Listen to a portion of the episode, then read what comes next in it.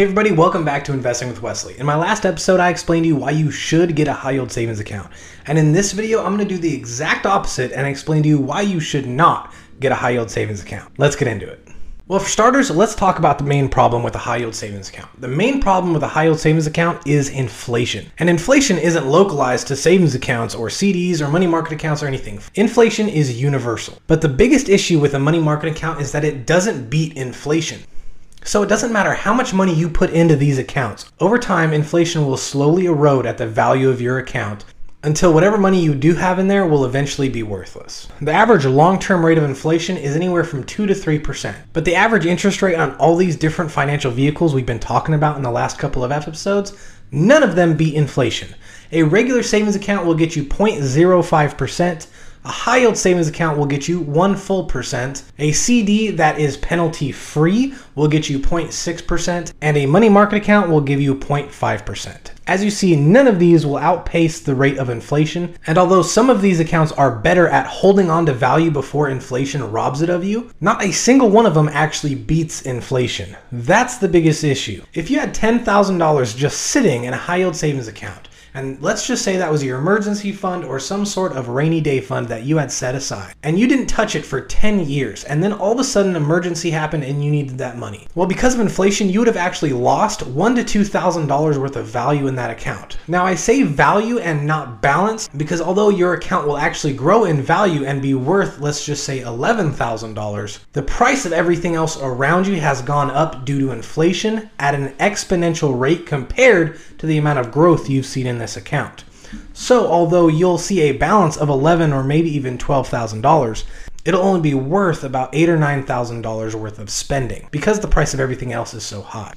The bummer here is that although your money is safe, it's guaranteed, and it's extremely liquid in these savings accounts, the longer you hold on to this cash in this account, the less it's worth over time. So the $10,000 you initially deposited into this account all year long will be worth $10,000. But the following year, it'll be worth 1% less. And same with the year after that.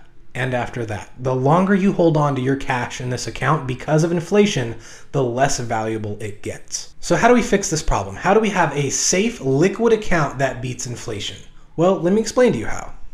Now, if beating inflation is more important than complete liquidity of your account, investing is the solution for you. Now, obviously, we want something safe and we want something that is not volatile whatsoever because this is not an investment to grow your wealth. This is an investment to store your value. The ETF USMV is a perfect example of the goals that we're trying to get in this investment. USMV is an extremely large ETF and it's largely traded, meaning it's easy to buy and sell when you need to and your money is not trapped in low volume investments.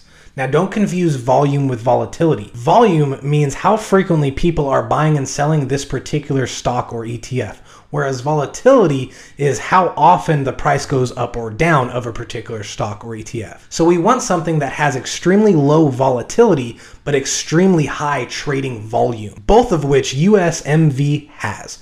And just as a cherry on top, they also pay a dividend, meaning whatever stocks this ETF is comprised of are probably going to be blue chip, large established companies that also pay a dividend. So we have large, safe, established companies that pay a dividend as well as low volatility and high volume. This is probably one of the perfect options for you if you wanted to invest to outpace inflation to store your value as opposed to put it inside of something like a money market account or high yield savings account. Now, the average performance of this fund is about 10% a year, totally outpacing the rate of inflation. And the dividend rate is about 1.7%. If you reinvested all gains and all dividends, then after the same 10-year period where in the other savings accounts you actually lost value, you would actually increase the value of your account in this particular example. If you put $10,000 in this particular ETF and then just waited 10 years before you needed the money, the value in your account would actually be $28,000. So not only did you hold on to the value that you started with, but you also gained a little bit more on the end. With this investment strategy, you can grow your emergency fund or rainy day fund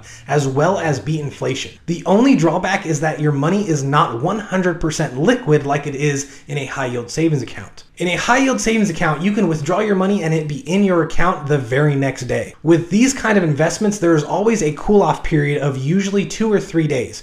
meaning you have to sell your investment and wait 2 or 3 days before you can actually transfer that money into your account. Now, I know this is supposed to be a liquid emergency fund, but me personally, I'm not worried about a 2 or 3 day delay, especially when I could put something on my credit card, wait 3 days, and then use the money from my investment or emergency fund to pay that credit card off in full. So using this investment strategy coupled with a line of credit or credit card of some kind, if you really need the money in that exact instant, really beats the high yield savings account, money market, or even CD options out there, because it beats inflation, gives you a little bit of growth on the back end, pays a dividend, and is still extremely liquid because it's a high volume traded ETF. Now, let's just say you did not like to invest your money. You did not want to invest your money whatsoever in this particular fashion. You wanted your money to stay 110% liquid. What could you do? Well, really the only way to beat inflation and remain 110% liquid is using other currencies compared to the US dollar and their exchange rates. Not every country's currency experiences the same 2% inflation that the US does annually. So if instead you opened up, let's say, a PayPal account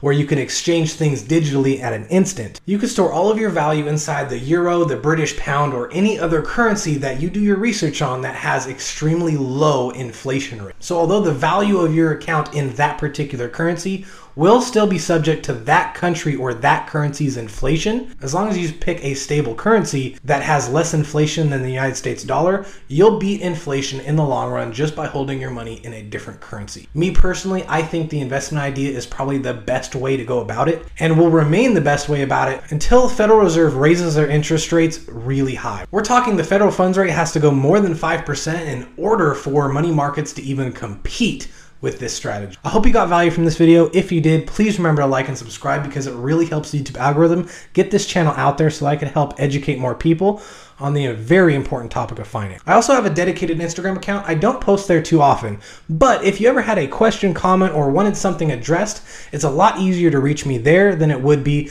to reach me somewhere here in the YouTube comments. Either way though, the choice is yours, and I'll see you in the next episode.